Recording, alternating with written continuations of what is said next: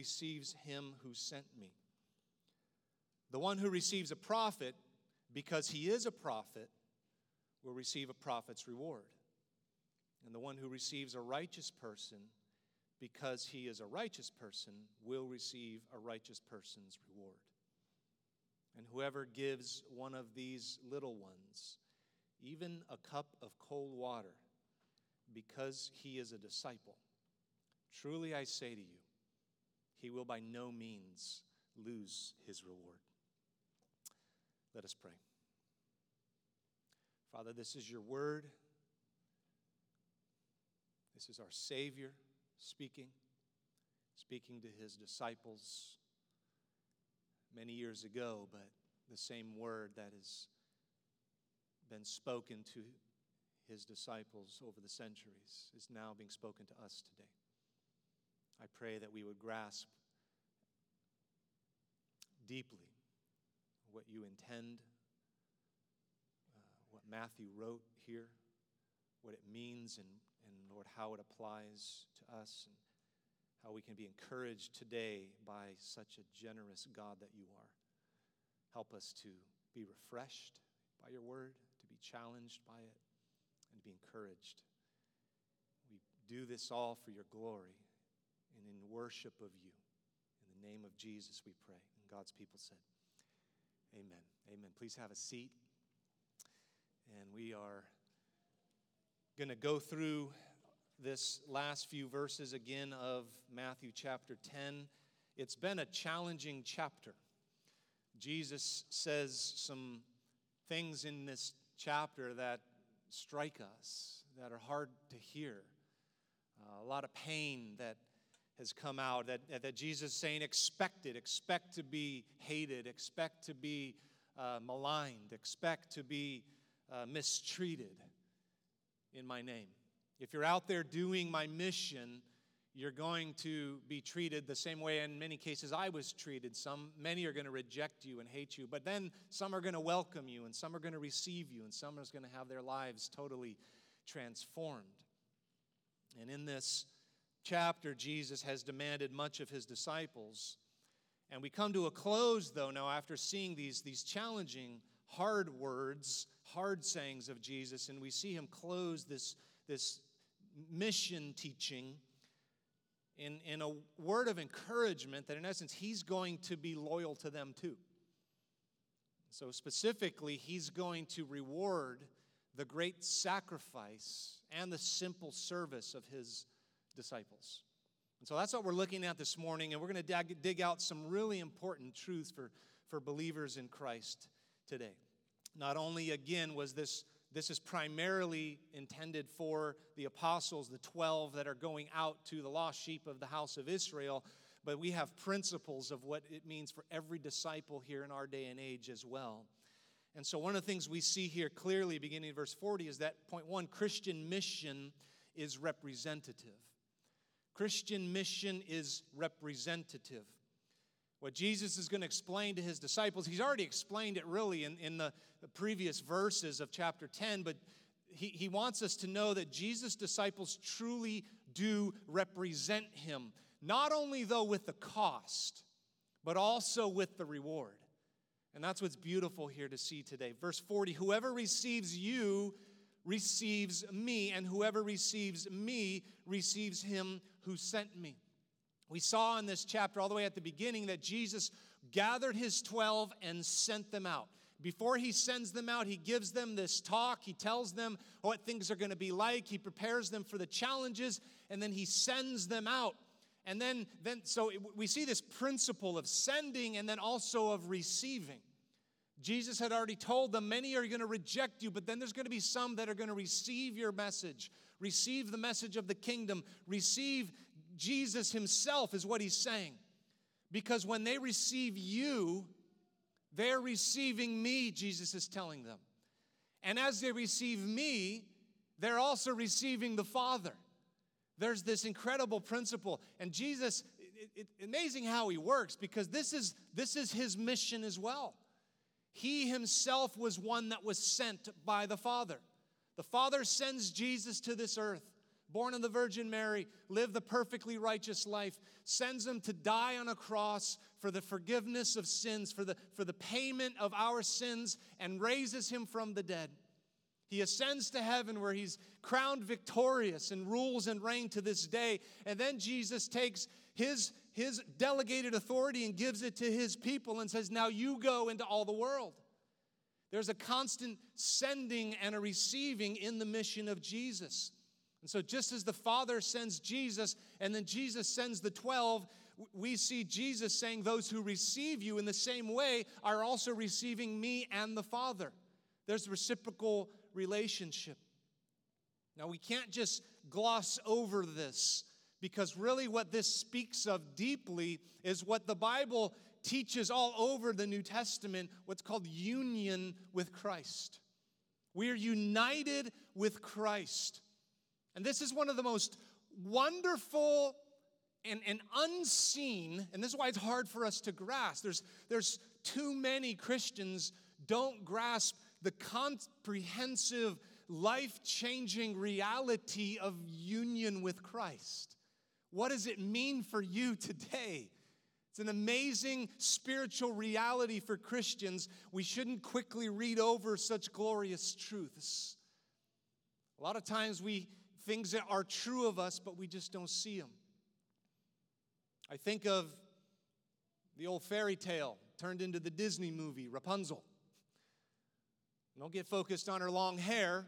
Think of the story as, for a minute. She was born uh, with this magical power, and the, the, there's this cruel criminal witch that wants that power. And so, what does she do? She kidnaps her as a baby. And so, Rapunzel grows up in, in the home, in this tower of this, this horrible, cruel person that she thinks is her mother.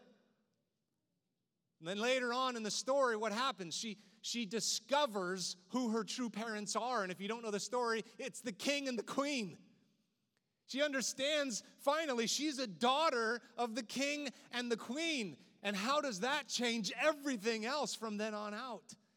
See, it was true all along in the whole story. She just didn't know it. She didn't grasp it. She didn't see it. And my prayer today is that as you see this, this sending and receiving, that Jesus is saying when they receive you, they're receiving me. Why? Because we're united with Christ. The, the images that the scripture speaks of are various when it speaks of union with Christ, and it's good for us to use our imagination.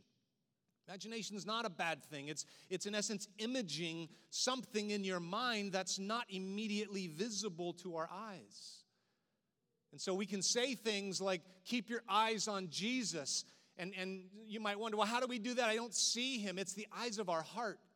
It's the, it's the imaging of our minds, the understanding of, of, of keeping a focus on him. When it comes to union with Christ, we see these beautiful images throughout Scripture. We see, we see in John 15 the relationship of a branch to a vine. I'm the vine, you are the branches. What a beautiful picture of receiving the life giving fluid, sap, if you will, from the, the vine. We can't exist apart from the vine. In Ephesians 5, he, he uses the picture of marriage for the relationship of Christ and his church, that they've been united as one. In 1 Corinthians 12, we see the image of a body and a head.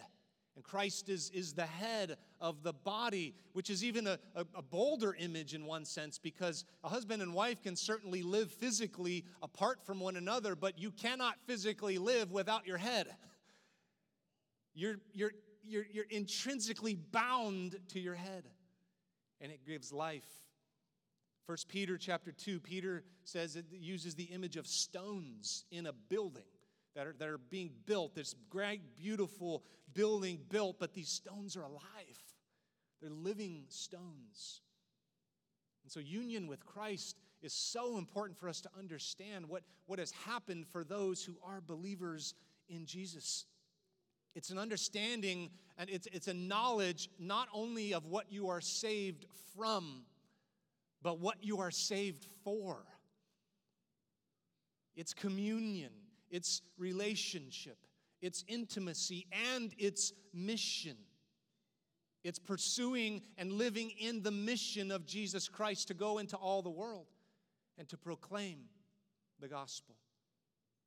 It's so intimate of a relationship that in, in, the, in the book of Acts, we see the Apostle Paul, before he was the Apostle Paul, we see Saul, the persecutor of the church, out there going to Damascus to, to, to, to tear down Christians, to kill them, to arrest them.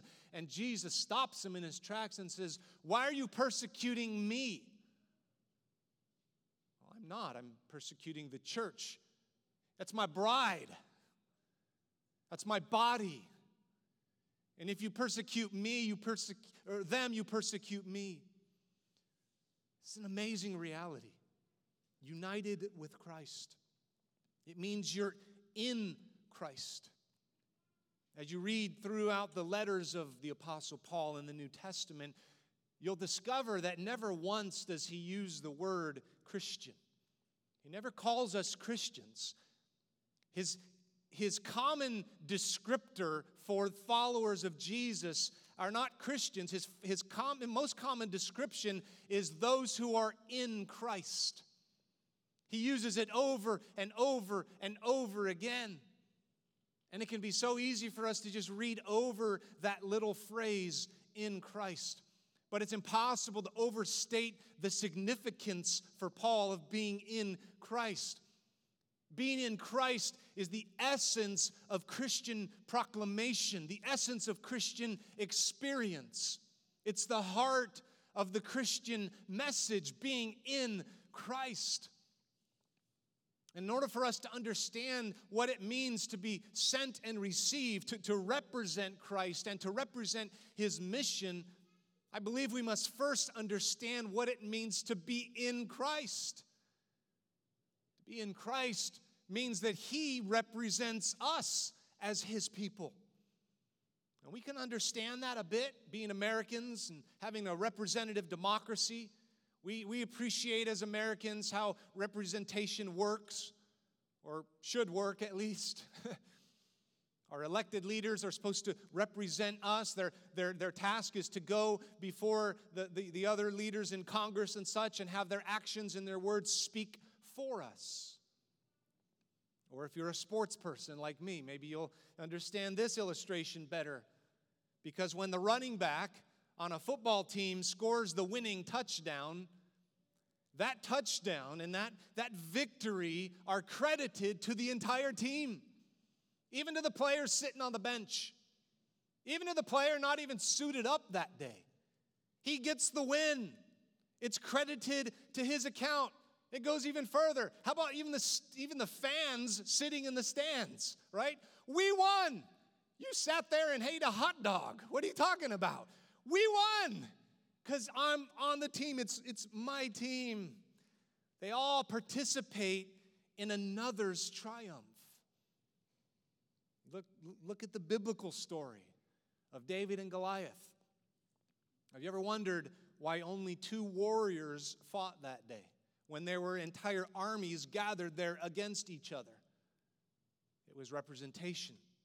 The giant Goliath was chosen to represent the Philistines, the enemy of Israel, and he issued this challenge, right? Choose for yourself a man and let him come to me, and if he's able to fight me and kill me, then we'll be your servants. But if I prevail against him, then you shall be our servants and serve us. I represent my people, you, you send forth a representative of your people. And so here comes young David, representing all of Israel in, in what should sound like a very familiar story to us. The young shepherd boy from Bethlehem, who would be king, fought as a champion on behalf of all the people. He was their representative. And David's victory was credited, it was, to use a biblical word, imputed to those he represented. All of Israel, we could say, was in David, even though they themselves were not active participants in the battle. And in a similar way, Christ represents those who place their faith in him. And if we are united to Christ, then, then we're united to Him in all that He has done for us. Christ represents those who come to be his so thoroughly that, that we are said to have been in Galatians 2:20 crucified with Christ. Romans 6 4, we were buried with him. Colossians 3 1, we were raised with Christ. Ephesians 2 6, we're even seated with him in the heavenly places. It's a glorious realities. We're walking here on earth with both feet on the ground, and yet because we are represented in Christ, He represents His people, we're actually seated with Him in the heavenly places. It's an amazing thought, it's an amazing reality. Some scholars say that Paul actually invented new words to describe this new reality. The phrases crucified with, or raised with, buried with, seated with, each of those are a single Greek word that begin with the prefix sun, which means with. And those words, from certain scholars, say they didn't exist in the Greek before Paul coined them. A new vocabulary was necessary. This reality was so amazing that, that new words, in essence, were the only way he could describe who he had become because of Christ and what it means to be in Christ. When we are in Christ, every part of Christ's life, not just his death, usually that's how we think of it as Christians. It's not just his death, even though that would, would be amazingly enough, but it goes so deep and rich. It's not just his death, we're united in him in his life. And that has deep significance for us. We share his life. His obedience, his perfect obedience, is credited towards sinners like us. We're united in his death, his resurrection, even his ascension. We will reign with him, the scripture says. It's a glorious thing. How, how can such things be? Because God, in the person of Jesus Christ, assumed our full humanity in order to redeem our full humanity, in order to heal our full humanity. He came all the way down to us in order to raise us all the way up to Himself, to live in the presence of God. This means that our union with Christ is, is rooted and grounded in Christ's union with us in the incarnation, that He became man. And this is why we sing with Charles Wesley. As his words come into sharp focus, made like him, like him we rise. Ours the cross, the grave, the skies. Hallelujah. One of the most beautiful pictures that the Apostle Paul explains to show this union with Christ is to show how his life is hidden with Christ in Galatians 2:20. In Galatians 2:20, Paul writes, "I have been crucified with Christ." Notice the, the, the verb is, is a present perfect. It means it's something that happened in the past with a continuing present effect. It goes on and on and on and on. I have been crucified with Christ. It's no longer I who live, but Christ who lives in me. It's amazing. Because if if you're in Christ, you can say this with the Apostle Paul I have been crucified with Christ. I'm united to him in his death. I'm united to him in his crucifixion. When he died, I died. And I now share in that death. He says, It's no longer I who live. The person I was before, before I knew him, is no longer the person that I am today. That old man is dead. It's helpful to us to know that the Christian life, it's, it's not a self improvement project. It's not about reforming the old self and, and putting a band aid on our wounds. We're talking about a whole new self, imaged after Christ. If anyone's in Christ, he's a new creation, Paul wrote in 2 Corinthians. He goes on and says, It is no longer I who live, but Christ who lives in me. And the life I now live in the flesh, Tradition tells us that Paul, in the flesh, was a short, bald man with bad eyesight. And so when he says, The life I now live in the flesh, he, he knows he's, he's still himself. He's still uniquely himself. He's, he's, he's a little brash and he's, he's a little bold and he's certainly bald. His body and his personality have not changed. Jesus didn't give him new hair, he gave him a whole new life. In, that sense, his person has been changed fundamentally. As he says, The life I now live in the flesh, I live by faith in the Son of God. Faith. Faith is how union with Christ becomes operative and powerful in your life. Faith is, is a God given gift that allows you to take hold of God's having taken hold of you. If you're in Christ, this is now the defining truth of who you are. Your life, your, your, your story, it becomes enveloped and enfolded by the, by the Jesus story. That's one way to define faith, if you will. Faith means finding your identity in Christ. When you look to Him constantly because you're looking at yourself isn't worth it. We look to Him and He's our treasure. We live by faith in Him. He says, I live by faith in the Son of God who loved me and gave himself for me, which is unusual for Paul to write this way in his letters. He's unusually personal here in this verse. He doesn't talk about himself that often. But here he wants, he writes personal because he wants it to be utterly personal for his readers, utterly personal for you. He wants you to be able to say, along with him, I live by faith in the Son of God who loved me and he gave himself for me. Amazing reality. A few years ago, I read a, a story of a woman who was in Mickey. We're talking about being in Christ. She was in Mickey. She used to be Mickey Mouse at Disneyland. He was the girl in the costume.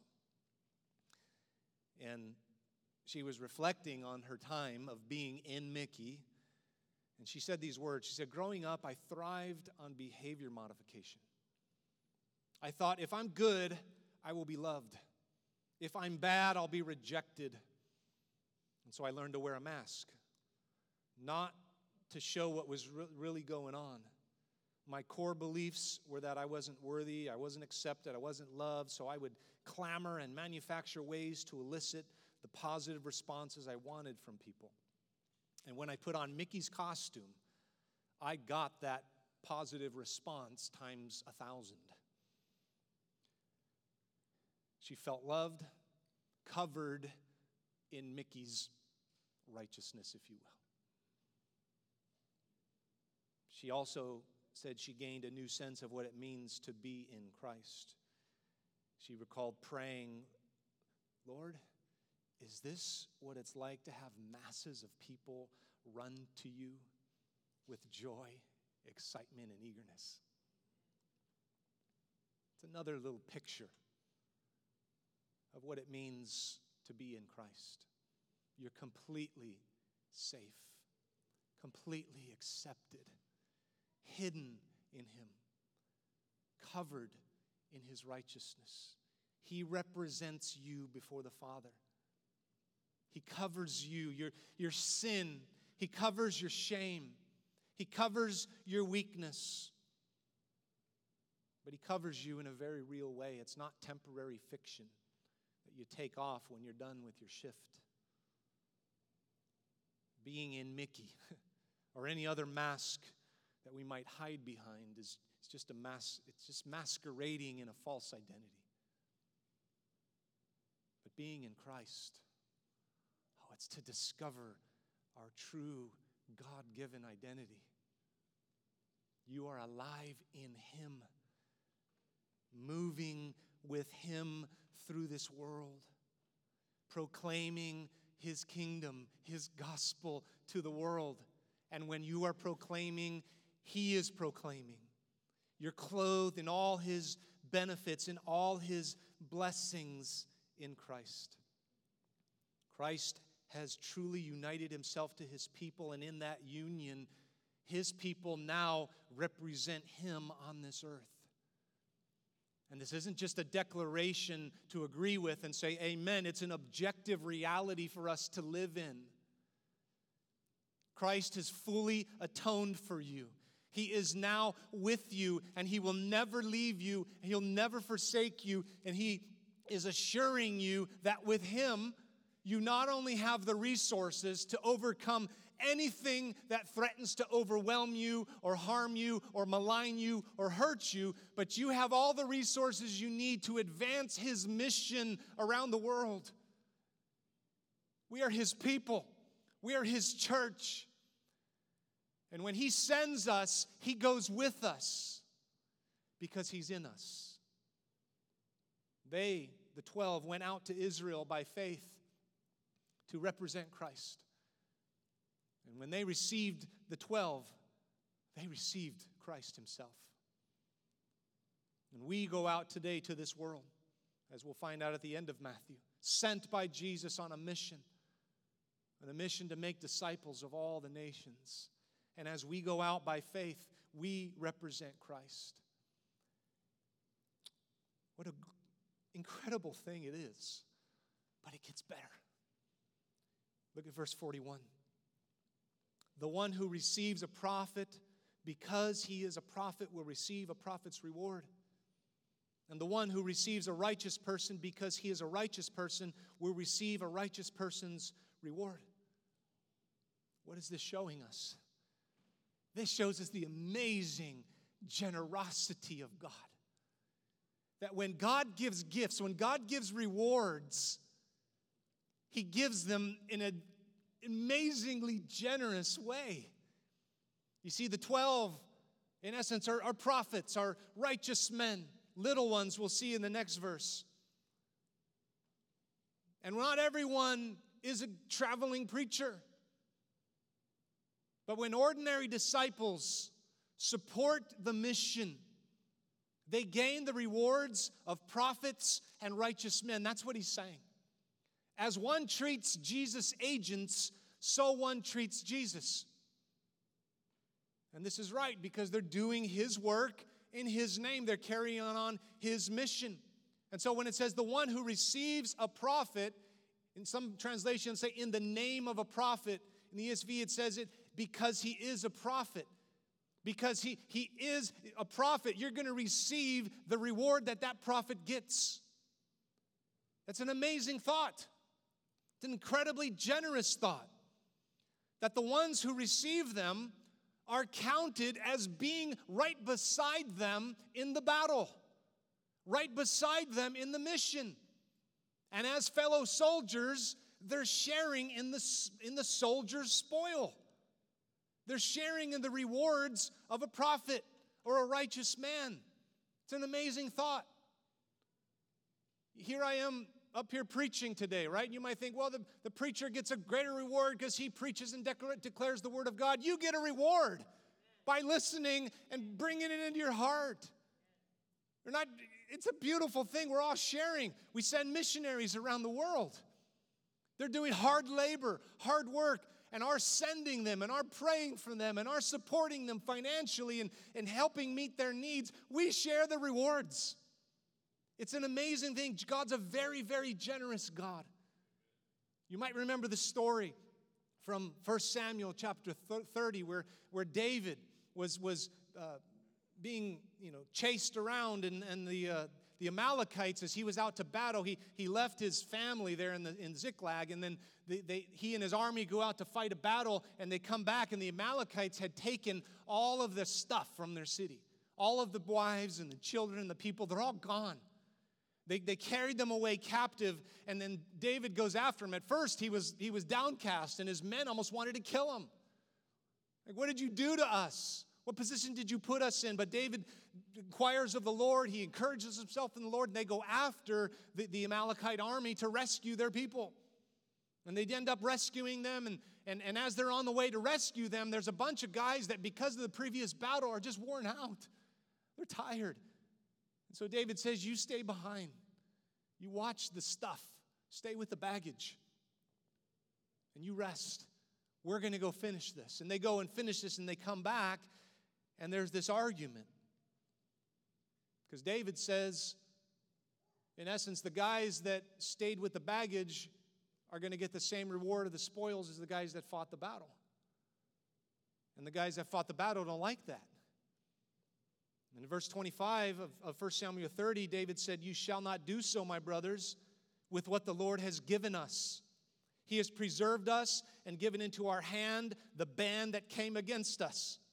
Who would listen to you in this matter? For as his share is who goes down into the battle, so shall his share be who stays by the baggage.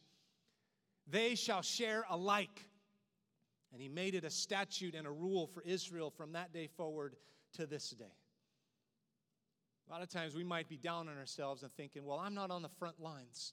If you're a Christian, and you're living for the glory of God, no matter what you do, whether it's changing a, a, a, little baby's diaper or going to work tomorrow morning to, to, to, to, to proclaim the, the, the goodness of how Christ has changed your life, whatever it looks like, working hard, writing a check to support some, a missionary or the work of the church, every little thing like that, God blesses and says, You get rewarded the same as anyone at the top. There's no top in God's economy. Y'all, y'all the same. It's, it's Jesus' mission, not mine, not yours, it's His. And if it goes towards His mission, He blesses it and you get rewarded. It's an amazing thought. Hebrews 6:10 tells us for God is not unjust so as to overlook your work and the love that you've shown for his name in serving the saints as you still do.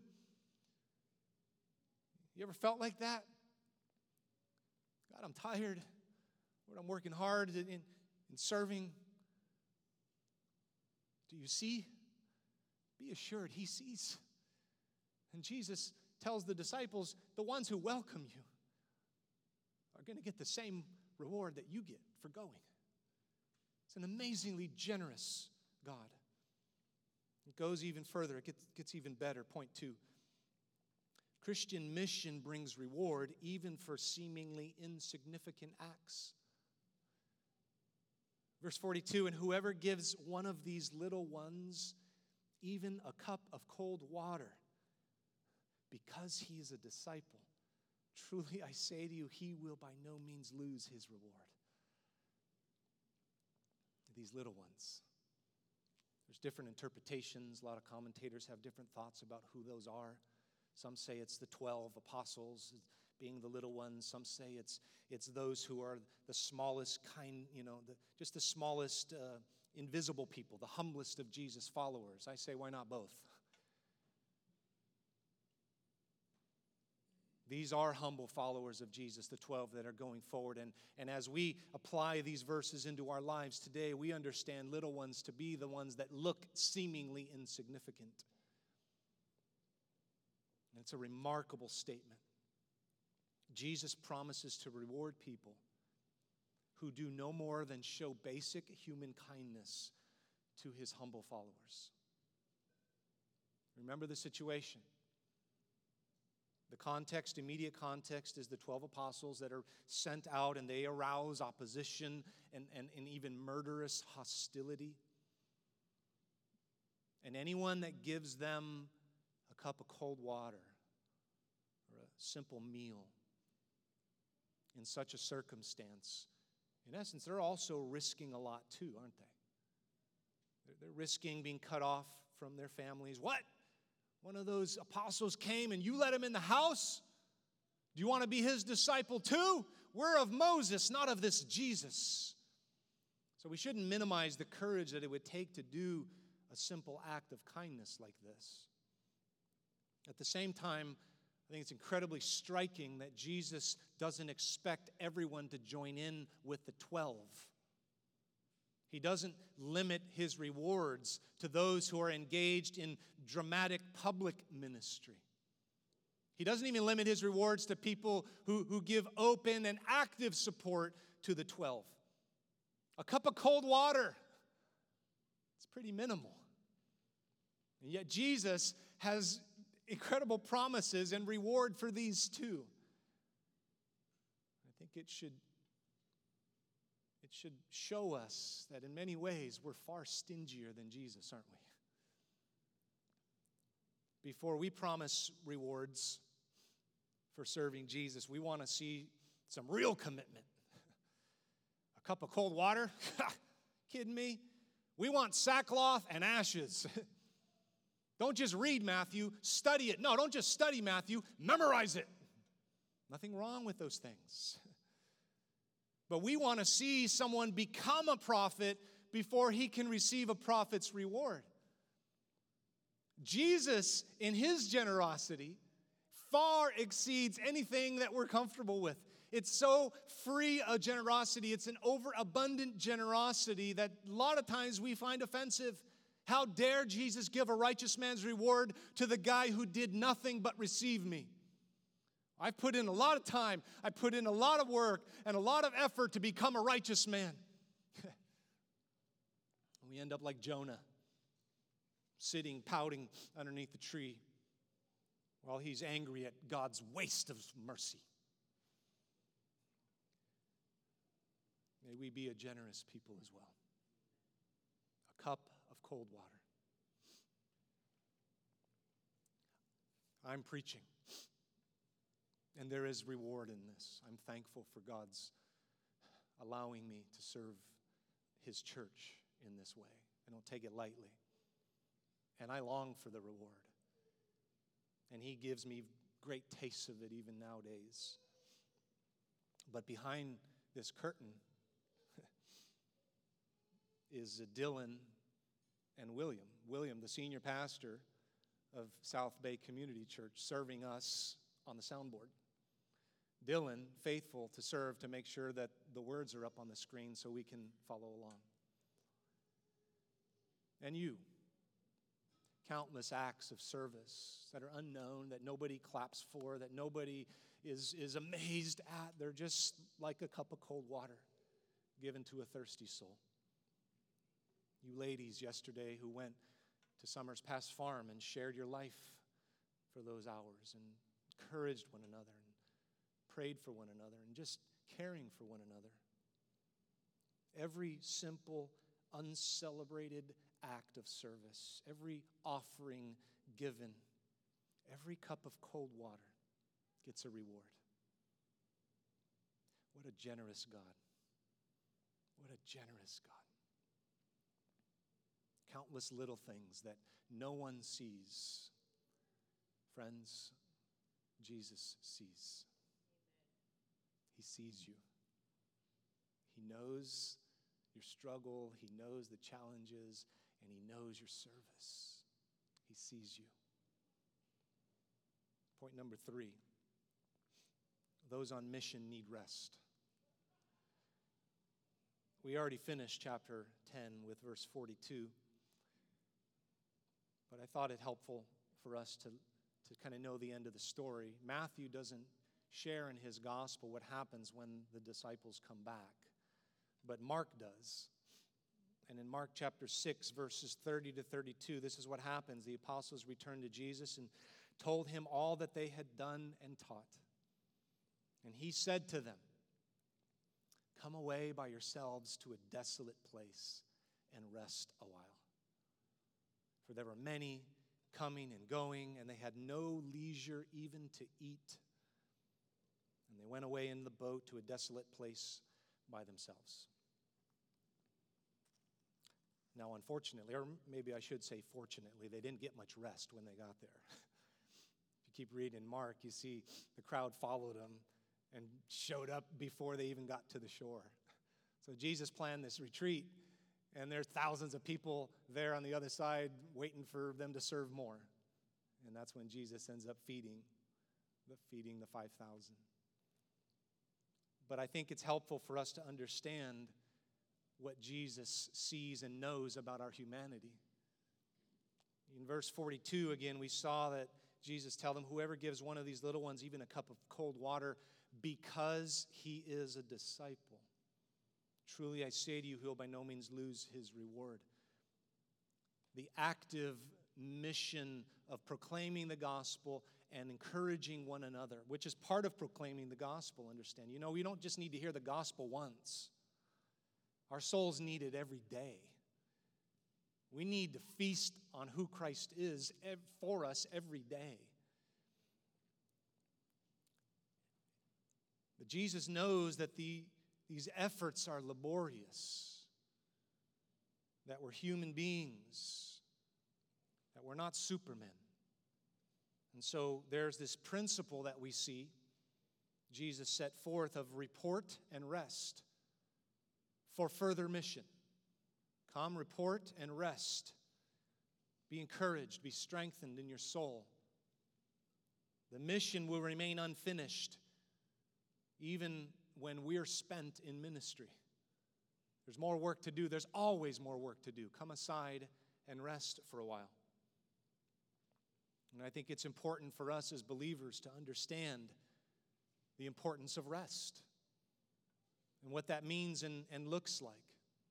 What that means for those who are, who are laboring hard out on the field. And how a church, a local church in particular, particular treats one another, treats those who, who serve, treats the, those, their missionaries, treats the elders, the deacons. It says a lot about that church. And in that line, I, I want to commend you, Helix Church. I want to commend you because you know how to honor and support and to bless those who serve you. You know that Pastor David and I are not supermen. And you don't expect that. There's some churches that expect their pastor to, to be nearly demigods. And, and they, they, they run them ragged. And they put, they put ministers and, and, and servants to the church, gifts to the church in position which is almost impossible to have any thought of long term ministry from. I was so excited. Pastor David texted me earlier this week and told me he was taking his family to Disneyland. It's going to be gone like two and a half days. I got that. I nearly did a backflip because I was thinking of little William running around, like seeing all the characters. And I'm like, he must have been a joy to see. How beautiful, how wonderful.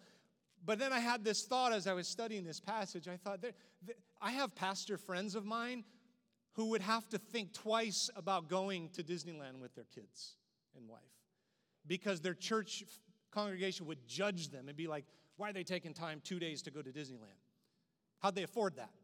Why are they going there? What's going, you know, and it, just horrible pressure that they would put on, on, on pastors and, and, and such. And it happens to missionaries, it happens to servants of God who are on the front lines all the time. It's the old adage that comes with a, with a toxic church culture that says we like our pastor poor and humble. God will keep him humble and we'll keep him poor. this is not Helix Church. And I thank you for that but may we even increase it towards one another, towards our missionaries, towards people that we love and serve. We should be jumping for the opportunity to refresh anyone on the front lines. And that's not just the ministers, by the way. Do you know you're all ministers? And our job as, minist- as elders is to equip you for the work of the ministry, for service. You're a minister. And as a minister, as you're working hard for the Lord, you need rest too. You need to guard your family time. I've seen churches and programs in churches kill families because they overwhelm them with, with time commitments that they have to make. It's like the old poem says Mary had a little lamb, 'twas given her to keep, but then it joined the local church and died for lack of sleep. May we be those who regularly Check in with Jesus, if you will. Report to Jesus. Report our words, our works, and our ways to Him. May we live every day as one who would give account to Jesus for what we say and what we do and how we serve. And how did Jesus respond to the report that the apostles gave? He said, Come away for a little while. Let's go to this desolate place and let's, let's rest. Let's celebrate. Let's share some meals. Let's enjoy one another. Let's sleep a little bit. This is a wonderful picture of the concern, the gentleness, the, the wisdom of Jesus that he has. And he didn't grade their efforts, he didn't stand there with his checklist. He didn't use it as an opportunity to, to teach them and train them further. He didn't immediately give them their next ministry assignment. He, he was concerned about the toll that their ministry efforts had on them. And so he called them to come away from the crowd, get away, retreat to a quiet place, and rest from their labors. How beautiful of our Lord. He knew, obviously, well, Psalm 103:14, for he knows our frame. He remembers that we are dust. And brothers and sisters, as weak people, as real people, we need regular time of rest and refreshment and relaxation. Not so you can check out of your spiritual walk. we never check out. I was, I was telling Alan and Shauna the other week, I don't like the word vacation. I know we use it, but the American mentality is vacation. I vacate, I get out of my life because I don't like my life. That should not be the Christian life. I like holiday much better. Everything sanctified in the kingdom. Make your rest holy. Recharge your batteries. Why? So you can kick your feet up more? No, so you can get back to work. We have a mission to accomplish, we have a job to do. Our God has been faithful to, to, to work through us as His church, as His people. Let's make sure we don't burn ourselves out in the process. It's a spiritual challenge. And the truth is, many churches exist by the 80 20 principle. You've heard of that, right? 20% of the members do 80% of the work. 20% of the members give 80% of the offerings. But that's not the way it's supposed to be in the church. Paul exhorts all of us in 1 Corinthians 15 Therefore, my beloved brothers, be steadfast, immovable, always abounding in the work of the Lord, knowing that in the Lord your labor is not in vain. And so we see, we've seen in these short few verses that we do have a labor. Jesus gave the 12 their mission, we have a mission to go and make disciples. We have a mission there wherein we represent Christ to the world. And we understand that Christian mission, this mission we have, it brings great reward even for insignificant acts. At least they seem insignificant to us, but they're not. Don't ever be afraid to do the smallest of things to bless somebody, to encourage somebody, to help somebody. And then those on mission need regular, periodic rest. May we make sure we take our time to do such. In conclusion, J.C. Ryle said these words in his commentary on this passage. He said, Let us ask ourselves as we close the chapter in what light we regard Christ's work and Christ's cause in the world. Are we helpers of it or hinderers? Do we in any way aid the Lord's prophets and righteous men? Do we assist his little ones? Do we impede his labors or do we cheer them on? These are serious questions, and they do well and wisely who give the cup of cold water whenever they have opportunity. They do better still who work actively in the Lord's vineyard. May we all strive to leave the world a better world than it was when we were born. This is to have the mind of Christ. This is to find out the value of the lesson this wonderful chapter contains. And so the application, by implication, is clear. Brothers and sisters, it's hard. Press on. Get over rejection from strangers and friends and family members. You will receive a reward. Sacrifice your own passions and priorities and pursuits. You will receive a reward. Take time for the least among you who are neglected and suffering and oppressed and downtrodden because you will receive a reward. Because our God is an incredibly generous God. Let's pray as the band